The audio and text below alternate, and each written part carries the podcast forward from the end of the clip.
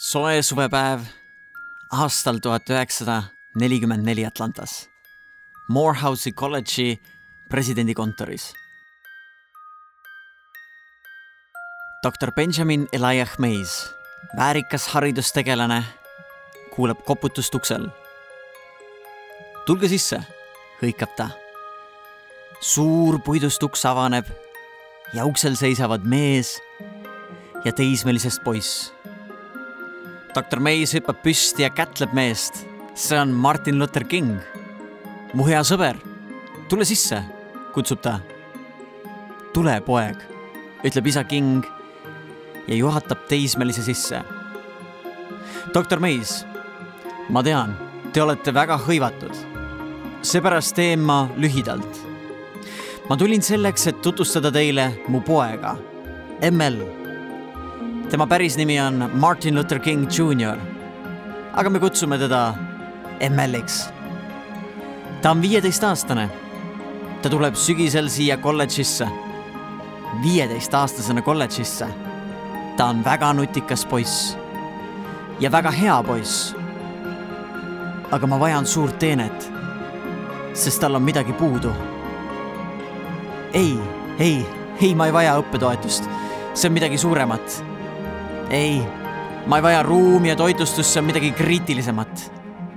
ma tulin siia selleks, et küsida, kas võiksite õpetada minu poega unistama suuri unistusi?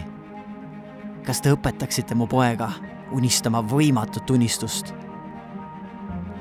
doktor Meis andis noorele ML-ile ühe teksti ja ütles. noormees, loe seda ja see muudab sinu elu. ja Emmel luges seda iga päev.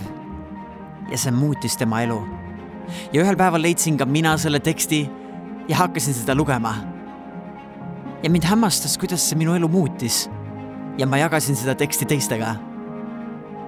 peagi hakkasid inimesed kirjutama, kuidas ka nemad seda lugesid ja kuidas see nende elu muutis. see on nii sügav, ent samas nii lihtne see ütleb.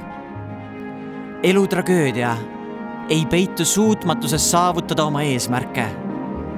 tragöödia on see, kui sul polegi eesmärke, mille poole liikuda. see pole häda ja viletsus, kui surma eel teadvustada, et sinu unistused ei ole täitunud. häda ja viletsus on elada ilma unistusteta mitte piinlikkus seepärast, et ei ulatu tähtedeni vaid piinlikkus seepärast, et polegi tähti, milleni sirutada. mitte läbikukkumine, vaid liiga madal eesmärk on patt. sa pead unistama võimatut unistust. sa pead unistama suurt unistust, hullu unistust, erakordset unistust, sest universum saab võtta sinu unistused ja muuta nad uskumatuteks võimalusteks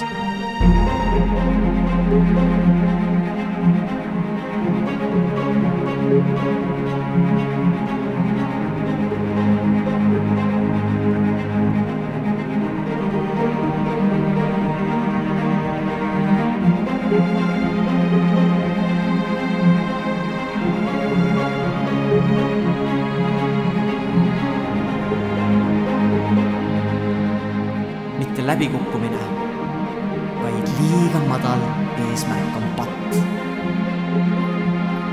sa pead unistama suurt unistust, hullu unistust, erakordset unistust, sest universum saab võtta sinu unistused ja muuta nad uskumatuteks võimalusteks